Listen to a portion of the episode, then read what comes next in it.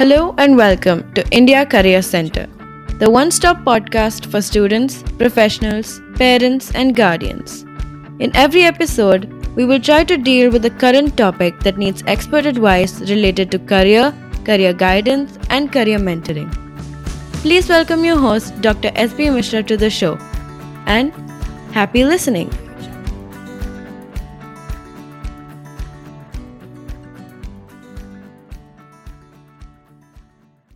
Ladies and gentlemen, welcome to this episode on India Career Center. I think we all know that digitization is one of the major global trends along with other 3 or 4 trends which is happening across the world.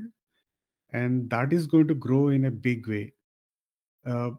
Just to look at some numbers, the top 5 tech companies today contribute to about $1.4 trillion of revenue they reported last year, 2021, which is more than the GDP of Mexico. The second data is about Facebook. I think they have a monthly active user base of about 2.9 billion people on this earth, which has got about 7.5 billion people. And that's going to also grow even more. The other thing is that e-commerce, which is currently is about estimated to be about 11-12 trillion US dollars.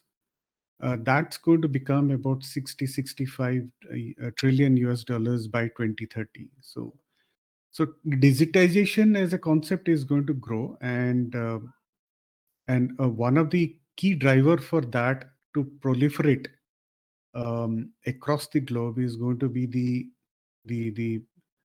new technology, which is the subject of discussion today. And to discuss that, obviously we have the specialist, Mr. Sanjay Kumar. Just to give a brief about Sanjay Kumar is a distinguished entrepreneur and senior telecom and cloud training professional with 20+ years. Experience in the telecom training, operation, maintenance, projects, content development, telecom R&D, testing, etc.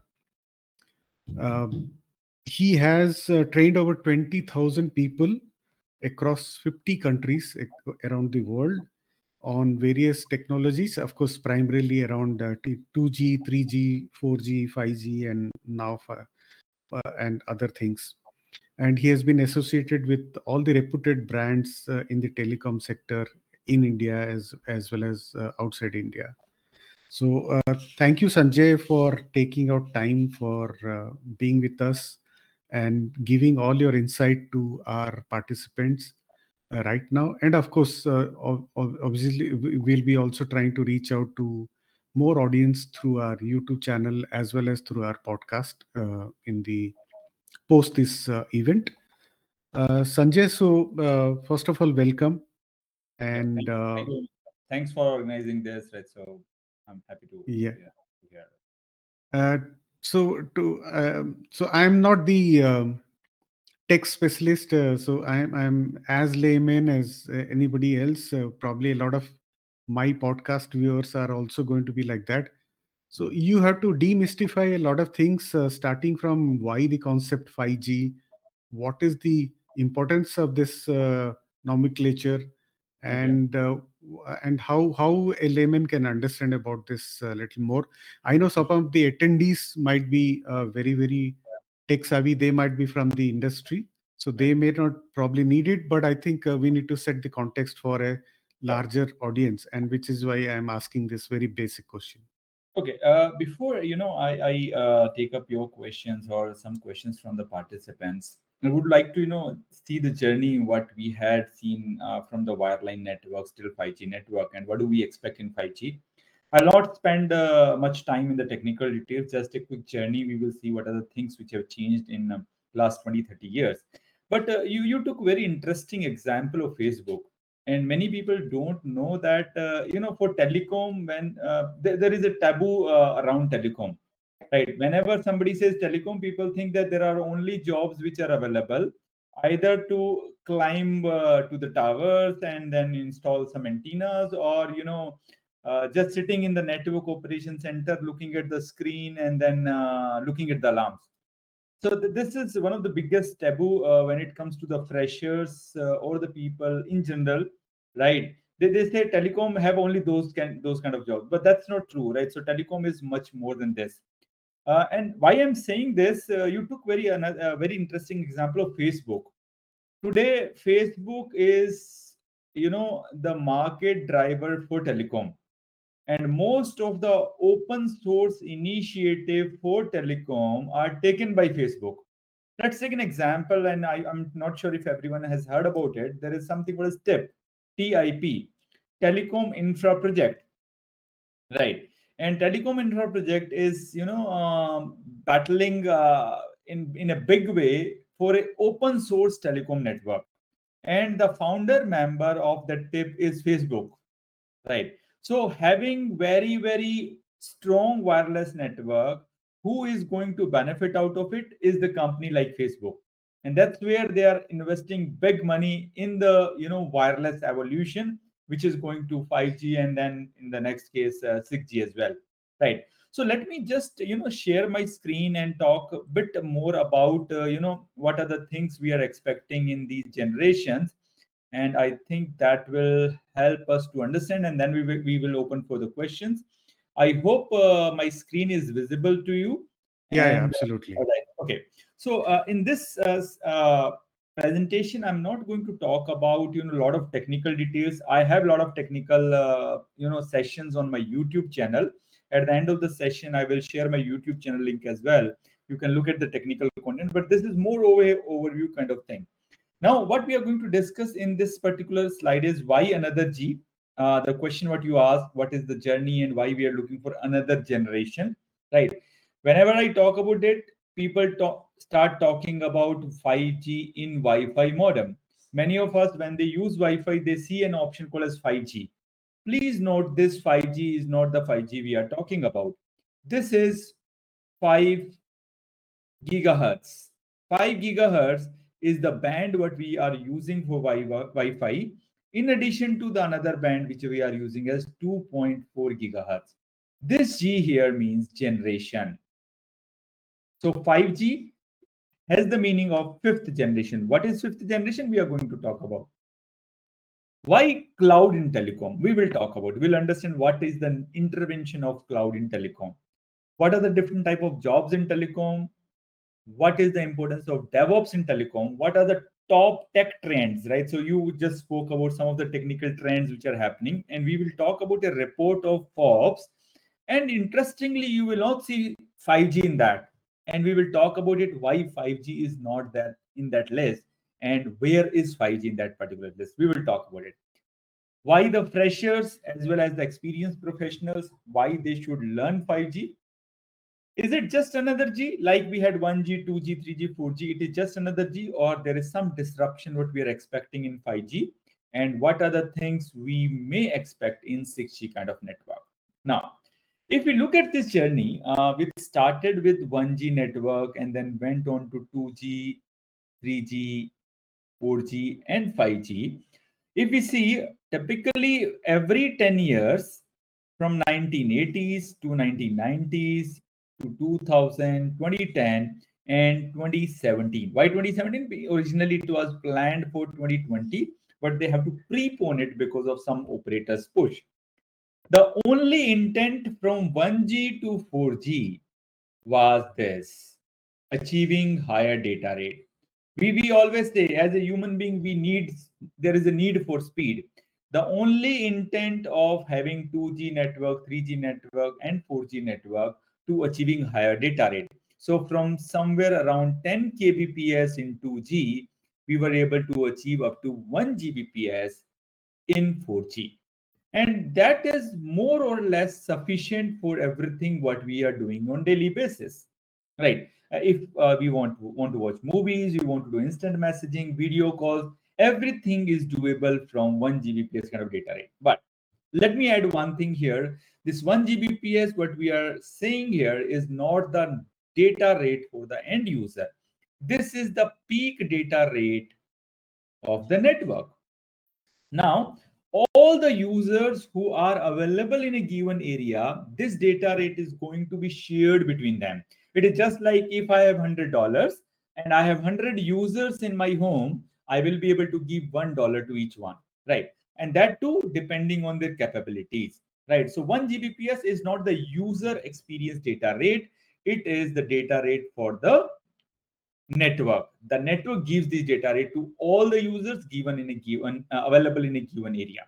Now, till 4G, if we see this, most of the target users were human beings. And today, almost all of us are having either one phone or two phones, either one SIM card or two SIM card, right? Can we really make 10 times human beings or 10 times connection in next 10 years? Impossible. We can't really get the next level of growth from 4G to 5G just by the human being. So 5G is not just targeting human beings or the retail users. They are targeting n number of different use cases. They are targeting broadband services. They are targeting IoT services, ultra low latency services, and n number of other use cases like private networks. Of course, data rate is one of the main driver where we are expecting data rate of almost 20 times of what we were getting in LTE Advance. LTE Advance was one of the branding used by LTE. We are already in 5G. There are something called as 3GPP releases. I'll not get into the details of this.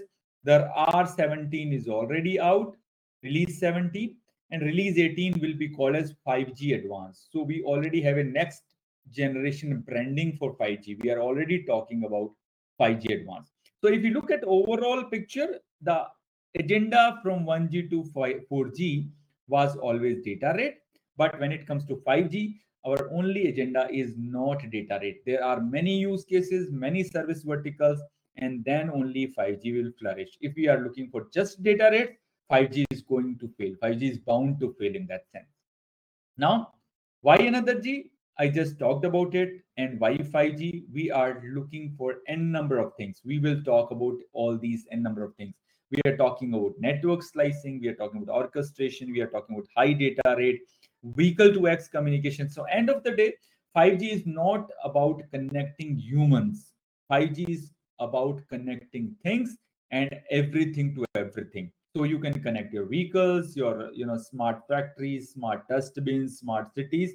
Everything requires 5G kind of connectivity. There is a strong lobby which says this is little exaggerated. We will talk about it, why this is relevant, why we have to have 5G to make all these use cases available and successful, right? Now, another interesting aspect, till 4G, there was almost 0% intervention of telecom. There was a little intervention which came at a later stage of 4G, but there was absolutely zero kind of intervention of cloud networks. Starting with 5G, and then you may ask, hey, how these networks were deployed in that scenario? In that scenario, these networks were deployed using purpose-built hardware and purpose-built software. That means the equipment comes from a vendor and the software also comes from the vendor, right? You can't really deploy your networks by using some kind of COTS hardware, some kind of commercial off-the-shelf hardware, right? However, with 5G, even in the later stage of 4G, we have started implementing cloud kind of environment. When I say cloud, it can be some kind of private cloud. It can be some kind of public cloud. There are some interesting use cases where an operator like Dish Wireless in USA, they have deployed their complete network on AWS infrastructure. So now, if you really want to run your operations, you really need not to build your own infrastructure. You can also rely on some hyperscalers like Google, like AWS, like Azure, and you can deploy your network. End of the day, all the future networks are going to be built on cloud kind of infrastructure. So cloud becomes very, very interesting aspects of the telecom industry. What are the different types of jobs in telecom? When I talk about it, as I mentioned, many people think that, okay, telecom means climbing towers and just sitting in the network operations centers. That's not correct. Any type of software jobs, any type of solution architect job, any type of development job, any type of data analytics job, any type of AI ML job, what you can think of is possible in telecom industry. So telecom industry is not about, it's just not about climbing towers and sitting in the network operations center. Any damn job that you can think about in the software industry will actually lead to the telecom.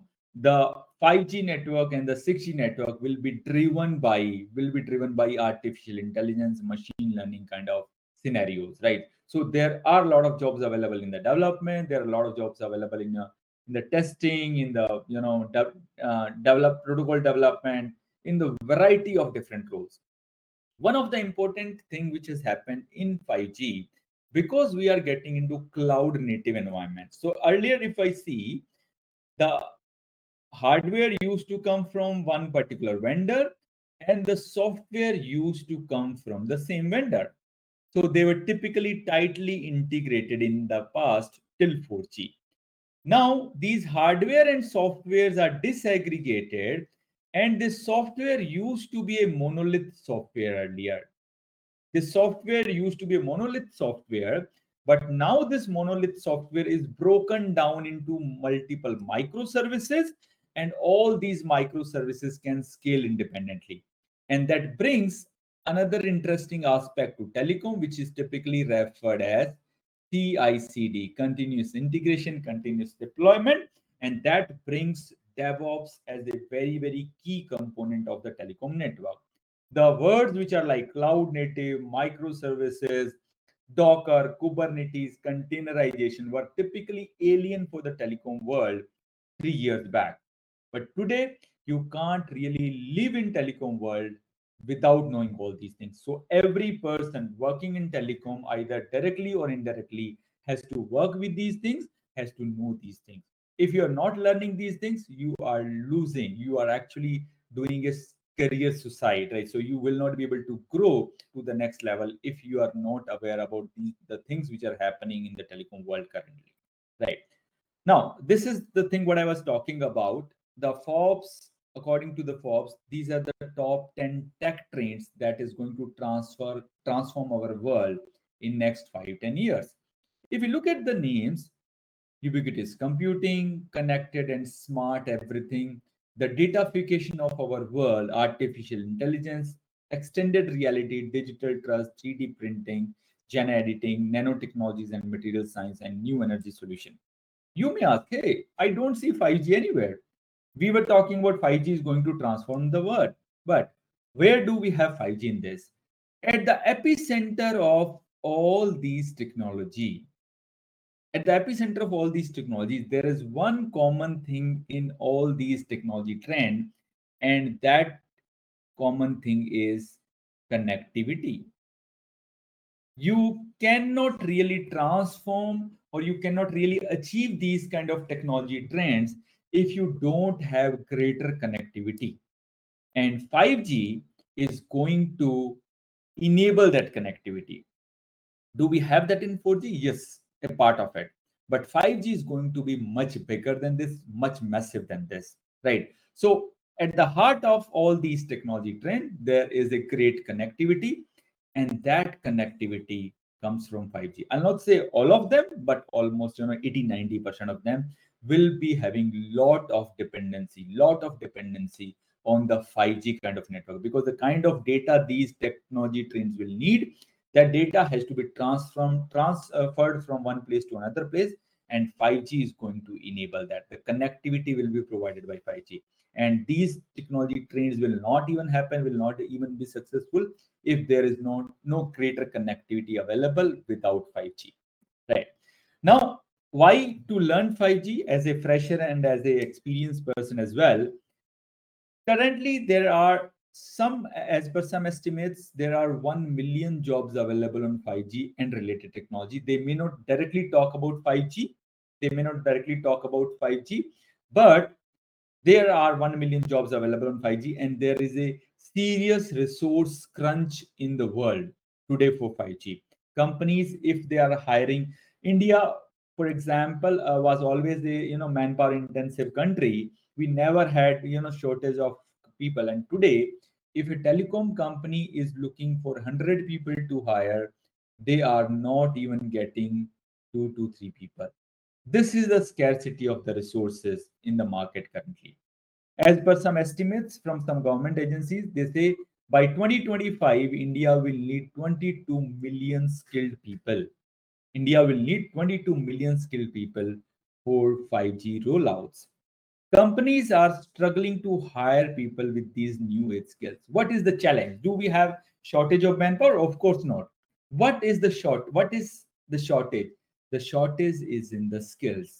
Why there is a shortage in the skills?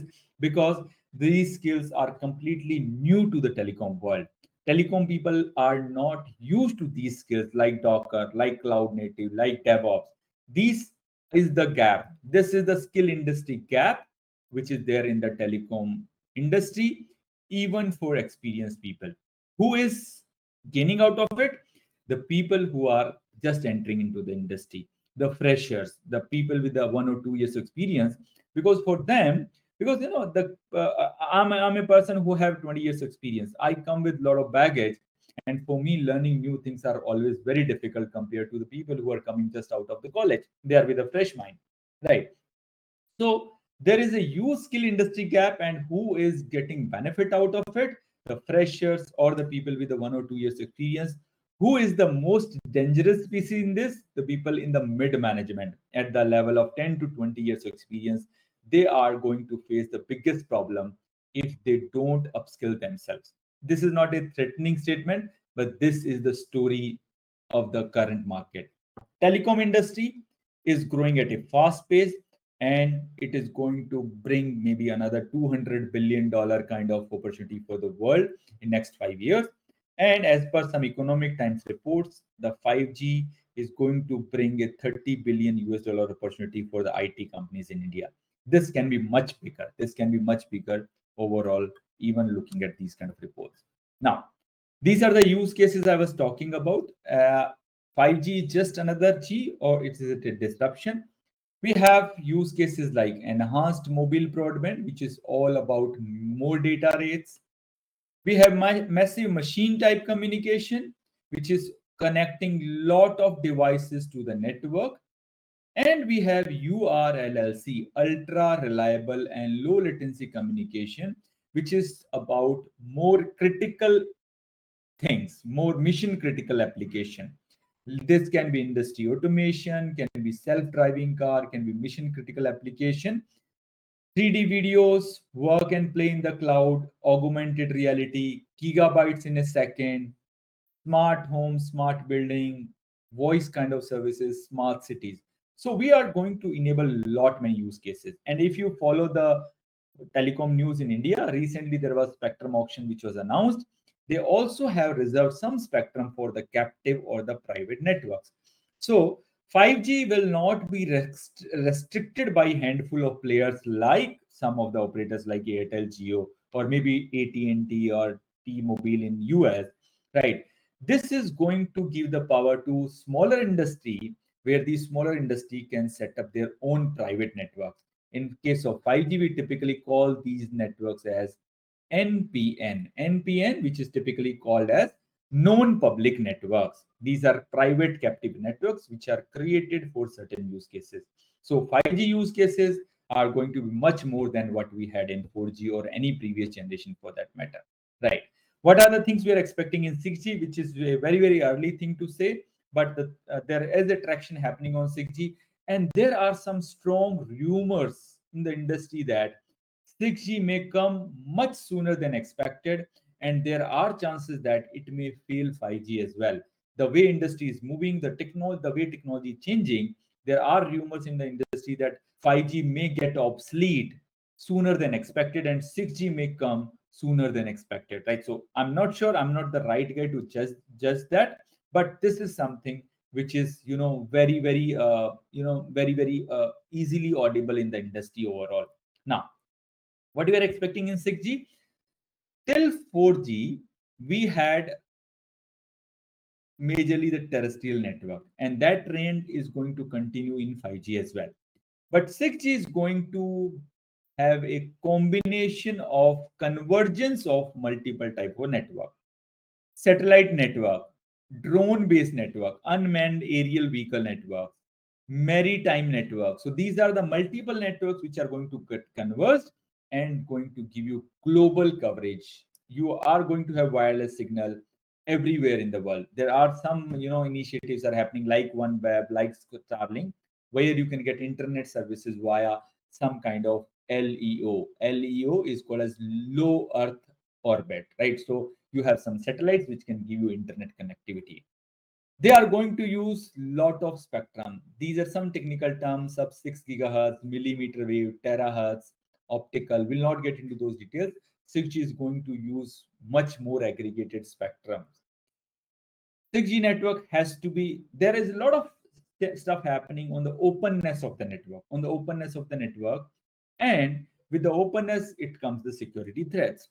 So the network security becomes a paramount requirement for future network. So they are running security things on multiple layers, physical layer, network layer, application layer, etc. Of course, the data is going to be the king. Data is going to be the new oil, as they always say. The future network will be driven by AI, ML, big data, data analytics, deep learning. And this is not only going to happen in 6G, it has already started happening in 5G as well. Right. So I will share all these links in the chat box. I have a LinkedIn community. I have around 21,000 connections on LinkedIn. I have a YouTube channel. I have a Telegram group where there are around 1,800 people are connected. So I'll share all those links. But before that, we will open for questions. And I hope I was able to give you some insights into it. And any questions you have, we will start with Mr. H.P. Mishra, and then we will take up questions from other participants. So my first question is, you talked about skill gap. Yeah. And so from the current infrastructure point of view with respect to educating people on the skills, how's our system with respect to the traditional educational institutions? As well as how your organization is trying to bridge this gap. Okay. Right. So if you see, sir, there are major issues in the skill gap because there are no, courses, not so many courses, because many people are nowadays, everybody has started comparing all the training programs to some programs which are available on YouTube, on Udemy, because the content is, accessing content is easy, right? Accessing content is everywhere, right? Now, as soon as you got into a learning mode and you start exploring, I'm not saying you can't learn from YouTube, you can't learn from the open internet, but what is missing here is the structure, right? The end goals are not defined. So you start learning, you go to YouTube, start learning on cloud, you look at some AWS video, then next day you start looking at Azure videos, and the next day you talk about Docker, Kubernetes. So you don't really have, intent-based or, goal-based kind of learning programs, right? What we do is, as a company, the kind of programs what we do, whenever a customer comes to us, first of all, we are majorly into B2B programs, so we don't really do a lot of courses for the individuals, right? Whenever a customer comes to us, and we always say that, hey, what are your end goals? What are the end objective? What you want to achieve after this training program, right? We recently had a customer, they say, hey, I want 20 freshers to attend a training program for 7 days, and they should be ready to deploy 5G network after that, right? We said, no, we cannot do this course. This is too much to expect. We can, get them going. We can give them good overview, but I will not be able to enable them because they're just coming from college. I will not be able to enable them where they will be able to, deploy 5G network. If that is the case, if somebody can do it, please go for it, right? Otherwise, companies will not spend billions of dollars in building these kind of solutions, right? So first of all, the biggest thing which is missing in telecom world is the, goal-based learning, structured learning. That is the biggest miss, right? If you ask me today, is there a company who can have these kind of structure-based learning, right? For the individuals, there are not so many companies. I can name maximum 1 or 2 companies in the world. All other companies, they just give you some generic learning, and then you are in the middle of nowhere, even after doing the session. I hope I've answered your question, right, sir? So which means that even the traditional education institutions are also not equipped very well for this. Not at all, not at all. If you look at the college curriculum, right, many of the colleges, if you go with a university curriculum, right, they are still teaching 2G or 3G. Got it. Okay, some of the colleges, some of the private university, they have taken initiative. They have started talking. They have collaborated with some telecom experts. They have started curriculum. They have started curriculum for 4G as well. 5G I have not seen anywhere as of now. But even in 4G, the curriculum is created by the telecom professional, right? But the delivery of that curriculum is done by the college professors, right? End of the day, even those college professors have no idea how these telecom networks work, right? I was just doing a faculty development program for this AICTE, and I asked, do you know what is the e-node B? They say it should be some kind of software, some kind of hardware. We haven't seen it. We have no idea what e-node B is, right? So there is a major miss, especially when it comes to academia. I'm not talking about some of the institutions like IITs. They are doing a lot of initiative in 4G and 5G, but even in their curriculum, all these things are included. We are almost, 15, 20 years behind in our college curriculum when it comes to the wireless technologies. So you mentioned that you guys are into basically B2B, but then for the B2C or for the students, so there is a big space which somebody can occupy actually in terms of training and skilling. So, there is a big space. I'll tell you the reason why this space was created and why how somebody can fill the space, right? So this is a clear opportunity. Now, why telecom training was not a great space for B2C, right? B2C was not a great space for telecom. Let me put it this way, because telecom products were all controlled by a handful of players, right? It was not like a software industry, right? So where you have n number of companies hiring from you, you can learn C, C++ or Java or Python, and there are 100 companies lined up for hiring you. Telecom was not like that. Telecom was, only handful of companies were hiring, and they were completely, I will not name those companies, everybody knows those names, but they were actually, dominating this industry. What has changed in 5G? The complete infrastructure has moved to cloud, and that has opened up the world for hundreds of other companies. Today, if you ask me how many companies are hiring for telecom, I can define at least 7 tiers of companies. I'm not talking about 7 companies. I'm talking about 7 tiers of the companies. At every tier, you can find 50, 60 companies. I'm talking about the global names, not the small companies. Today, any startups can build their own telecom products. Right. Any system integrator, hyperscalers are building their own telecom products. So there is Facebook have a team of around 2,000, 3,000 people who are just working on wireless technology. Google have it. AWS have it. Right. So you name the company, almost every company, even companies like EY, companies like, KPMG, companies like PwC, they are hiring big way in telecom. Right. So there is a huge space which is available. Why it was not addressed? Because it was not an open ecosystem. Why it is a big space now? Because the complete telecom networks are moving towards open space, to open ecosystem. So this is clearly a huge opportunity, and this opportunity can translate into, maybe 300, 400 crores kind of business in next 3-4 years. That's what I feel. I may not be, the right guy to answer everything, but yes, that's what I feel as of now.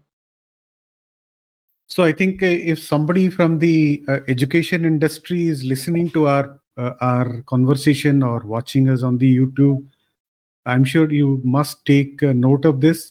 And obviously, you can always reach out to Sanjay. He'll be more than happy to help you in setting up the course and design the course, and also create the course structure and things like that. And also Training is one of the underrated skills in the world, right? People don't even know that they need training, right? So many people approach me, hey, I need the guidance. How do I start learning 5G? I say, go for some structured learning. They say, no, I don't have time for this. I just do it, look at YouTube and do it. So this is how it doesn't happen. So you can't really have a structured learning from YouTube videos. Of course, you need to have a lot of zeal to do that, but that's not easy for everyone. Right? So that's not easy for everyone. Yeah, I think learning as a process needs some kind of teacher or a mentor. Otherwise, of course, as you mentioned, information is available in abundance, but unfortunately, it can really confuse everybody with a lot of information. I'll give you one interesting example. One of the, my LinkedIn contact from UK has contacted me saying that, hey, Sanjay, I have done my master's. I've done my master's in so-and-so subjects, in some subjects related to telecom, of course. But I'm not able to get a job. Can you help me? Right. I told, yes, I can help you, but that's something what I do for my bread and butter. I cannot do it for free. If you need some guidance, I can give you just like that. But if you need a structured learning, I will charge for that. You have to, I have to do a course from the company and I'll charge, a handsome amount for that. He said, how much it is? I told it will cost you somewhere around $2,000. He said, no, I'm jobless. I can't really spend $2,000. I asked him how much you spent on your MS, what you did in telecom subject. He has spent around, maybe around $100,000 or something like that, or maybe half of that. Right. So he has spent around 25 to 35 lakhs in doing that 2 years course. And when I asked for $2,000, he says, no, I don't have money to spend. So this is how it is, right? So if you need some structured learning, you have to, pay for that, right? So otherwise, absolutely. I cannot give free education to everyone, right? So I cannot do it, right? So, not at all. I completely agree. I think today, as mentioned in one of the podcast episode, I was watching Ravi Kumar of Infosys. He says today's new world order is that you have to learn continuously, then unlearn what you have learned in the past, and then again learn again, and that cycle. Tell you one thing. Learning is not tough. Unlearning is much more difficult. Yes, unlearning is much more difficult than learning. Learning is very easy but many times I train people with 20 years of experience. Recently, I was delivering training for one of the big company. There are 20 engineering managers, right? And for them, it is like, we are, masters in our subjects. Teaching them was the toughest part. And whenever I want to teach, I'm always, I enjoy teaching college students because they come with fresh minds. They don't come with a lot of baggage, right? The experienced people, the corporate people, they come with a lot of baggage. They think that they know everything, but this is not the scenario. Even for me, let me tell you, I did not start as a trainer. I was an engineer, right, initially. In the early days of my career, I used to, speak a lot of, I used to guess a lot in my training program, right? So I used to guess saying that, okay, I think this is the answer, right?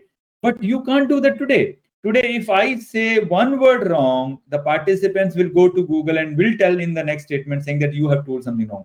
So in my training, in every 1 hour, at least 2 times, I have to say, hey, either I'm not aware about it or let me check and come back to you. Right. So you can't really know everything. Even for the person like me who is learning continuously, the things are not easy.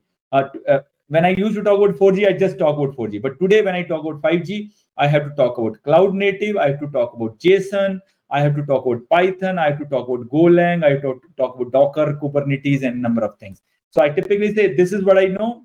If you need to know more, let me know. I will send you some link and you can, refer to those links. I'm not expert into that area. So you have to say this. Otherwise, people will, they will embarrass you like anything. I think that's the reality of today. So I think you have actually covered most of the points we thought we will discuss. There was a few questions which were asked by participants. So one of the question is, what are the effects of ORAN on jobs? Open RAN. What exactly? We call it open end. So ORAN, whenever we say, so O-R-A-N, if you search ORAN, it will show you a city in Algeria. I've been to that city 4 or 5 times, and every time it was a story, right? So ORAN is a big city in, we typically, they call it WORAN, but its spelling is ORAN, right? Algiers is the capital, ORAN is another city. So it is Open RAN. Open RAN is typically the radio access network, right, which was earlier dominated by some handful of the players. Now, because every time whenever you want to change the radio network, either you want to do some software upgrades, you have to replace the hardware completely. And radio network is the one which gives you coverage on your mobile phone. So one fine day, let's say in your area, you don't have radio coverage. Can you live without that? Not even a single day, right? So operator can't really live without radio coverage in a given area.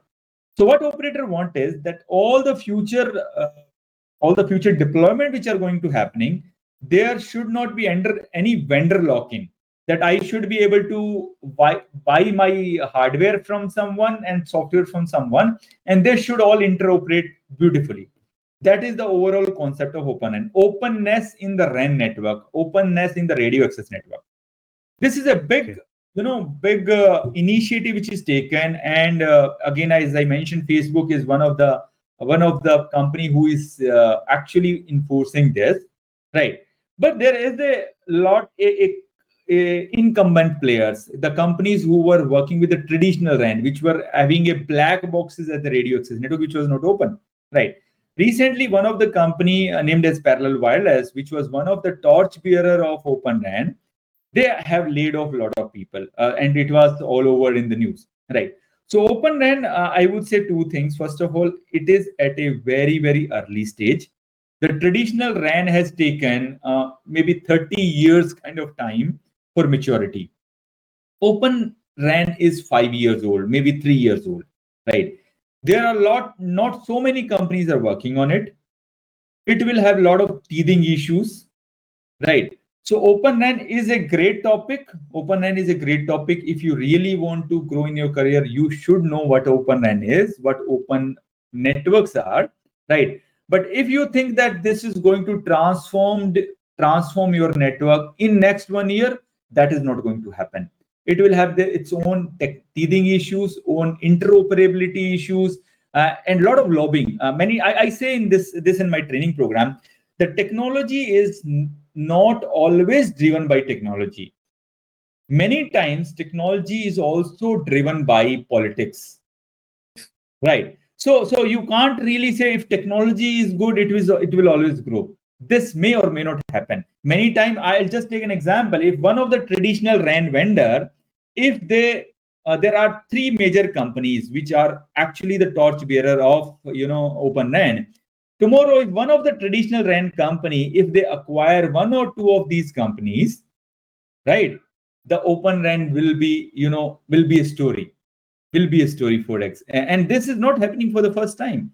This has happened with many, many technologies in the past. WiMAX is the biggest example. CDMA is another big example, right? So yeah. Open RAN is at a very, very early stage. It may take some time to mature, and it may happen that it may not even fly, right? So it is too early to say this, right? But today Open RAN requires a lot of investment, and from where this money comes from the investors, right? Tomorrow, if one of the investors says, "I will not pay," right? I'll not pay. So I have just, given a promise to my girlfriend saying that I will take her to the 5-star hotel. And if my father says, "Hey, I'll not give you money," can I take her to the 5-star hotel? I cannot. So, Open RAN is just like taking that girlfriend to the 5-star hotel. That is just the promise.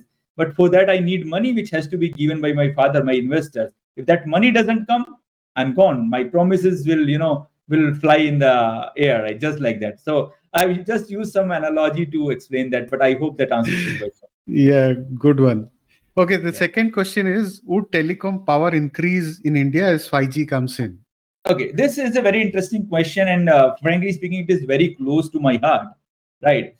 India was always, behind when it comes to telecom, right? So we were, pretty late when it came to 2G. We were pretty late in 3G as well. in fact, India was one of the, country which was having very, very late kind of 3G deployment. So 3G started in 2001, and we deployed our first 3G network in 2010, after 10 years, right? 4G changed this story a bit.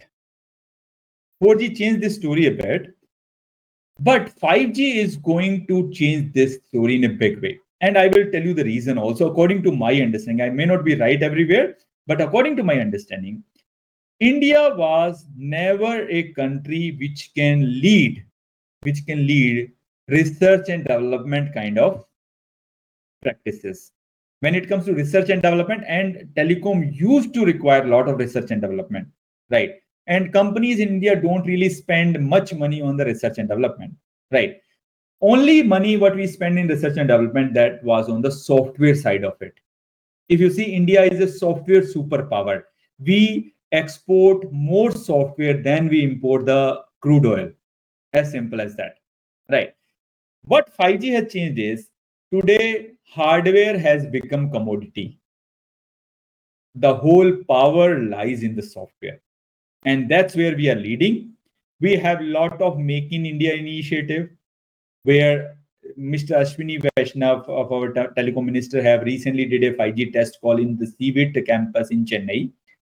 We are having a body called TSDSI, which is the India's representative to the 3GPP or the standardization organization. We have a lot of push happening for Make in India. We have given a lot of PLI for the semiconductor industry, a lot of production link incentive for the manufacturing sector. These are the things which are going to transform India as a 5G superpower in next 5 years.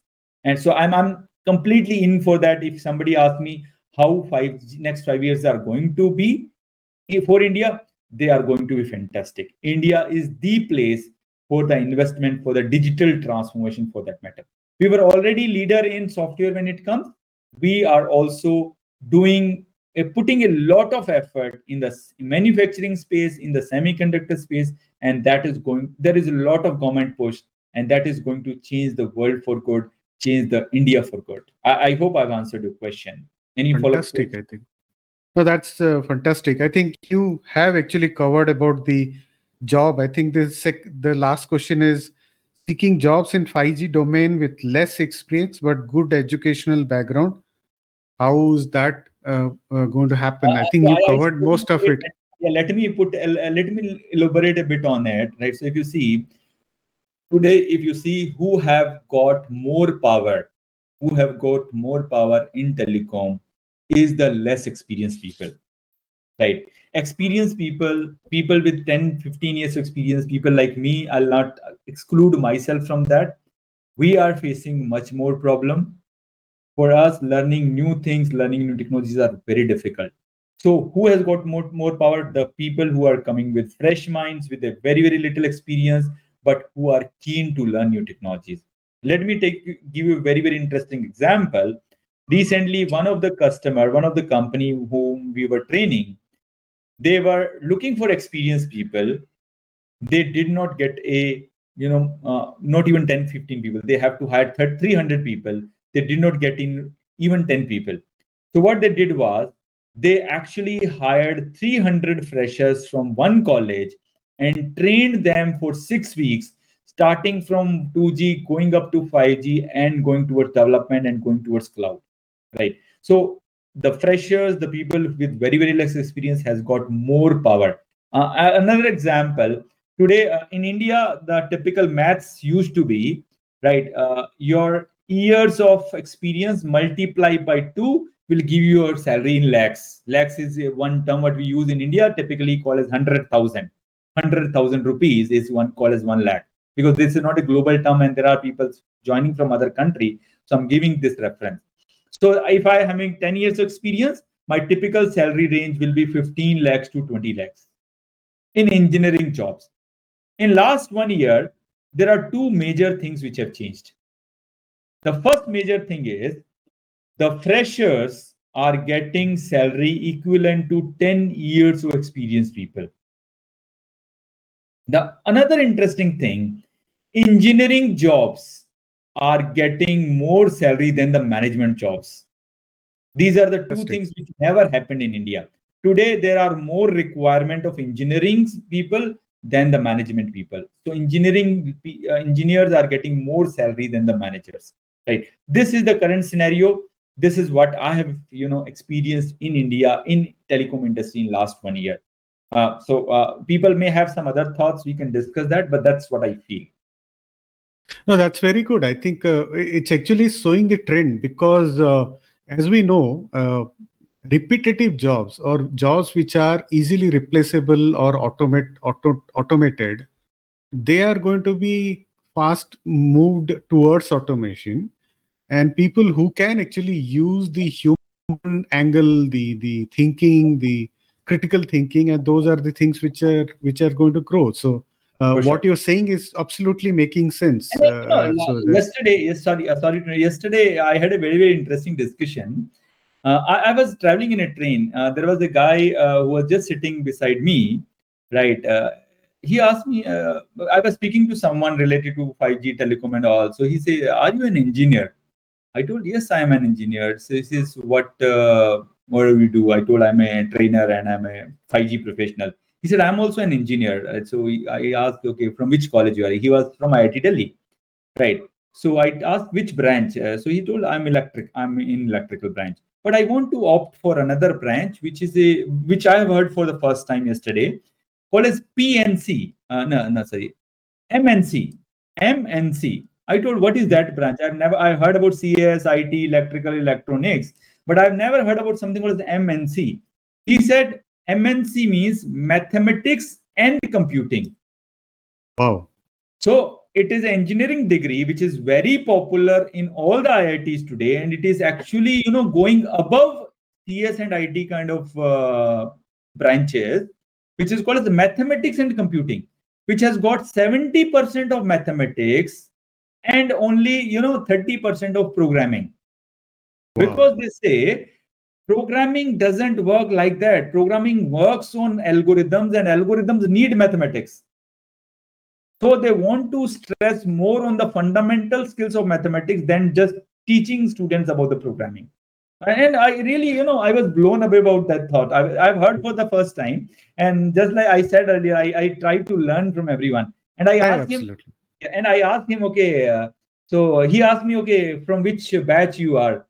I told I'm from 2001 batch. I got graduated in 2001. He told I was born in 2003. Right. So this is how it is. But it was interesting. I spoke to that guy for almost 1.5 hours. I learned about what is this programming and mathematics and computing. But it was an interesting discussion. So I loved every bit of it. Great. I think we'll come to the last question, which is what I had kept it for myself. There's a lot of concern about 5G, high frequency, and hence the impact of it on the human body and brain. So what is your thought on this? So if you see, sir, I try to answer in slightly different manner. First of all, if you use microwave, right? If you use microwave, that also runs at 2.4 gigahertz frequency, right? And your Wi-Fi router also runs at 2.4 gigahertz frequency. Let's take an example. Let's say your microwave also runs on 2.4 gigahertz and your Wi-Fi also runs at 2.4 gigahertz. Your food will cook if you put near to your Wi-Fi router? It will not. Right. So frequency is just one concept. There is another concept called as transmit power. Right. While having this discussion, people completely miss that context of transmit power. So whenever they design any technology, they always make sure that the transmission power should be kept in a range where it does not harm human body, right? So first of all, there has to be strict regulation on how much power you can transmit on which frequency. And there are government bodies who are taking care of it. there is a body called SACFA. SACFA, which comes under DOT, Department of Telecommunication, right? They typically check transmission. Today, there is a website. So if you go to a DOT website, you can actually book a slot there by paying some 5,000 rupees. And the SACFA people, CDOT people will come to your home to check the transmission that it is not exceeding some given thresholds by the Department of Telecommunication, right? So first of all, they always have mechanism to control these powers, right? If you transmit these powers at any level, at much higher power level, of course it is going to harm it. I cannot say that electromagnetic radiations are not harmful. They are harmful. There are enough rules, there are enough, framework which has to be controlling these kind of radiations. If there are more radiations, of course, it is going to harm your body. Is it going to happen only with 5G? That's not the case. It is happening with every frequency what you can think of. It can happen with 900 megahertz also. It can happen with 1800 megahertz also. It will happen with 24 gigahertz also. Right. Now, in coming years, your Wi-Fi router, similar to your Wi-Fi router, you will also have 5G cells there at your home. But in that case, you need to restrict their transmit power. Otherwise, it is going to harm you. Right. So just to summarize, electromagnetic radiations are harmful. Yes, if they are not, limiting to a certain radiation power level, and government have enough framework, enough mechanism to keep that in control. Right. So I hope that answers your question. Absolutely. I think you have been able to give a very layman way of explaining. Because I'm more of a technical guy. I try to, get into technical details. I'm trying to, hold myself back, not to get into so many technical discussions. I agree. And that's very important because a lot of our audience, which are going to see this or hear this conversation, they are from a very different background, and they would love to understand about this. The way you explained about all this, you are absolutely like an encyclopedia for 5G and technology. So I absolutely enjoyed talking to you and learning a lot of things from you on the IMS can have slicing. Okay, Manish, if you see, that's a little technical question, but let me answer it. So release 16, the latest release of 5G has got an option where you can also have slicing in IMS, right? So there is a possibility, right? In release 15, it was not there. Release 16, it was introduced to have slicing in IMS. Release 17, it will come with some more features. I'm not gone to that level yet, but there is a possibility in release 16. Hello. Please go ahead. Hello, Sanjay. This is Kishore. Yeah, Kishore, please go ahead. I have one doubt. Actually, we are working in Poland.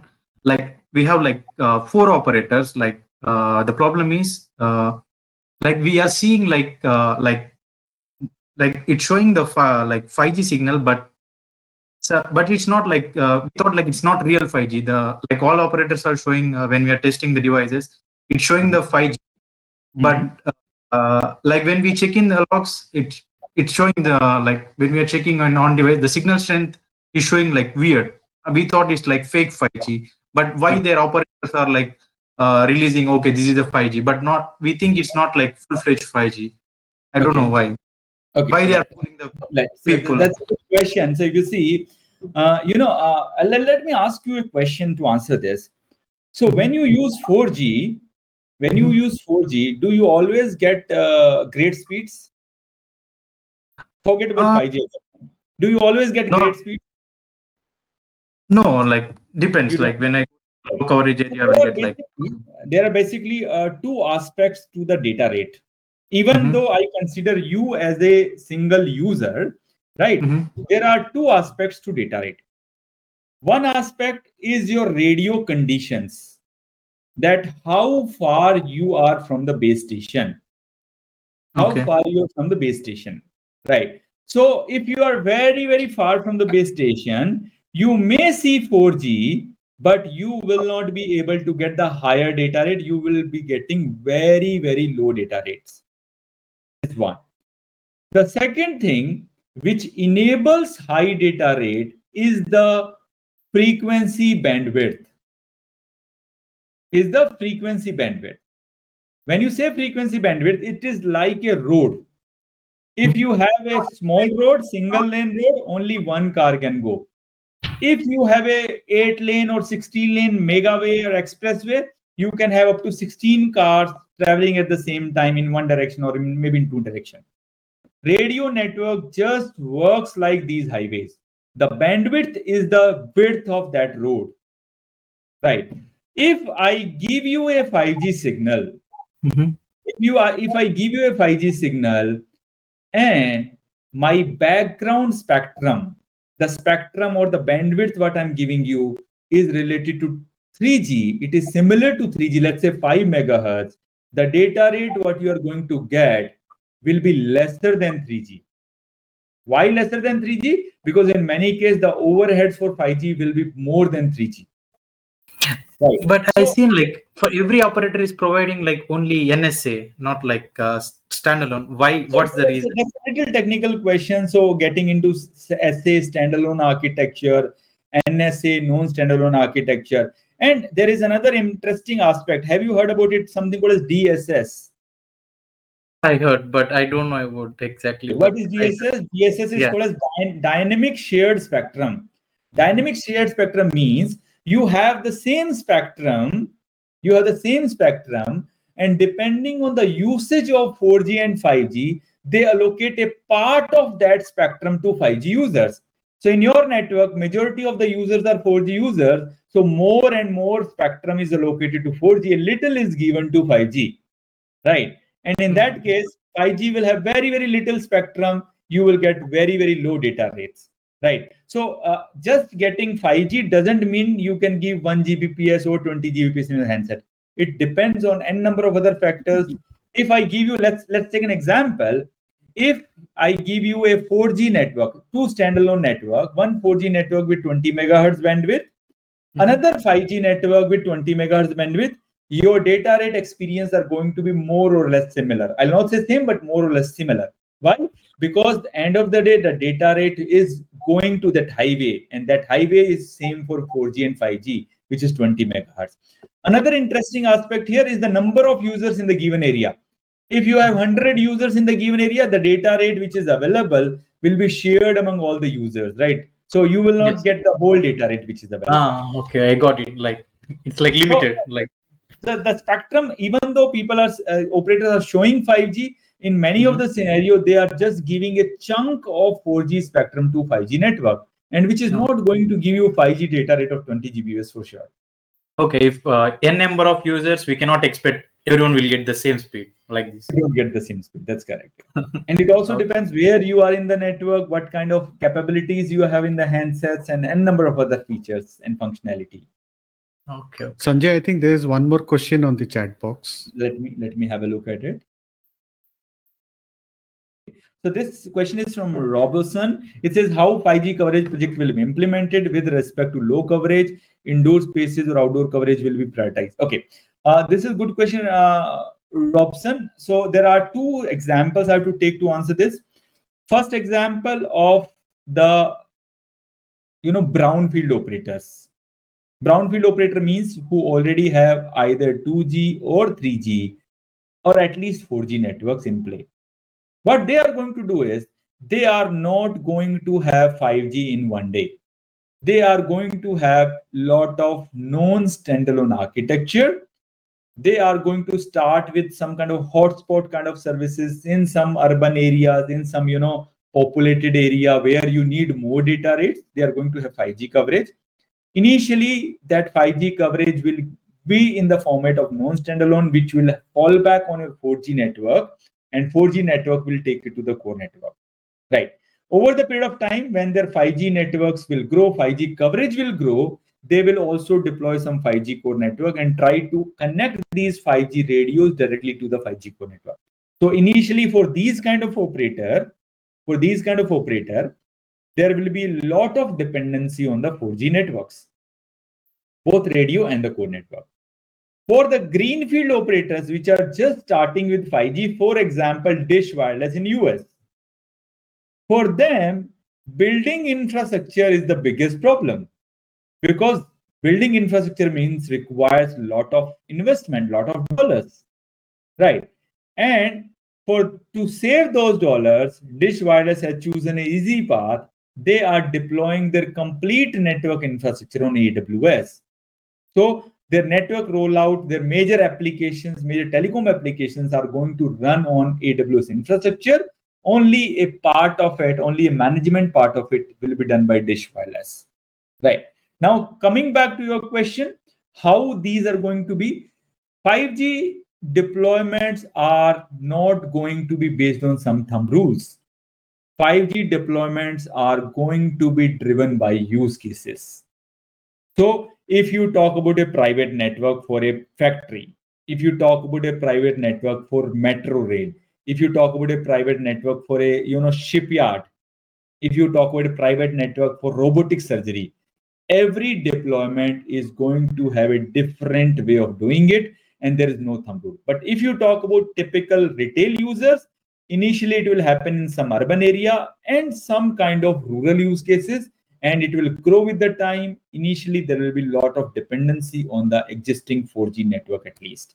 Right. Robson, I hope I've answered your question. Any follow-up question, please feel free to unmute yourself and ask your question in the chat box. Why low frequency has better coverage and low data rate? Also, high frequency is not good coverage, but great data rate. Shreya, this is related to two things.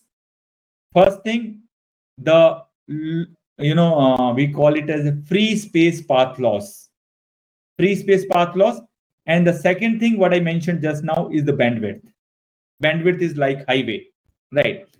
Okay. So free space path loss means when it's, and it is not related to telecom. It is related to the basic properties of radio waves. When the radio frequency increases, lambda decreases. Lambda is the wavelength, right? And then when lambda decreasing, your free space path loss will increase, right? So with the increase of frequency, your free space path loss is going to increase. And with that, your coverage is going to be very low. So it can be 10 times smaller than the other lower frequency what you're using.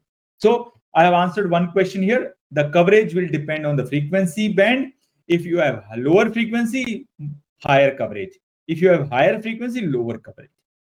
The data rate depends on the bandwidth. If you need higher data rate, you need to have very, very high bandwidth, and that high bandwidth will be possible only in higher bands. You cannot give 1000 megahertz band in a 900 megahertz band, but you can do that in 24 gigahertz band, right? So bandwidth and band are on play when you are talking about low, higher coverage, lower coverage, higher data rate, lower data rate. So typically two things what you need to consider, band and the bandwidth. I hope that answers your question.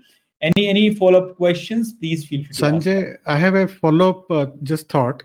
Yeah, no problem. So when you have a high frequency bandwidth, your wavelength obviously reduces.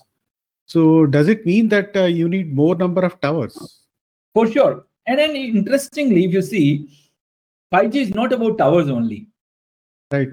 Right. 5G is also going to have a lot of small cells, right? And some of those small cells will have even the coverage of 20 to 50 meters.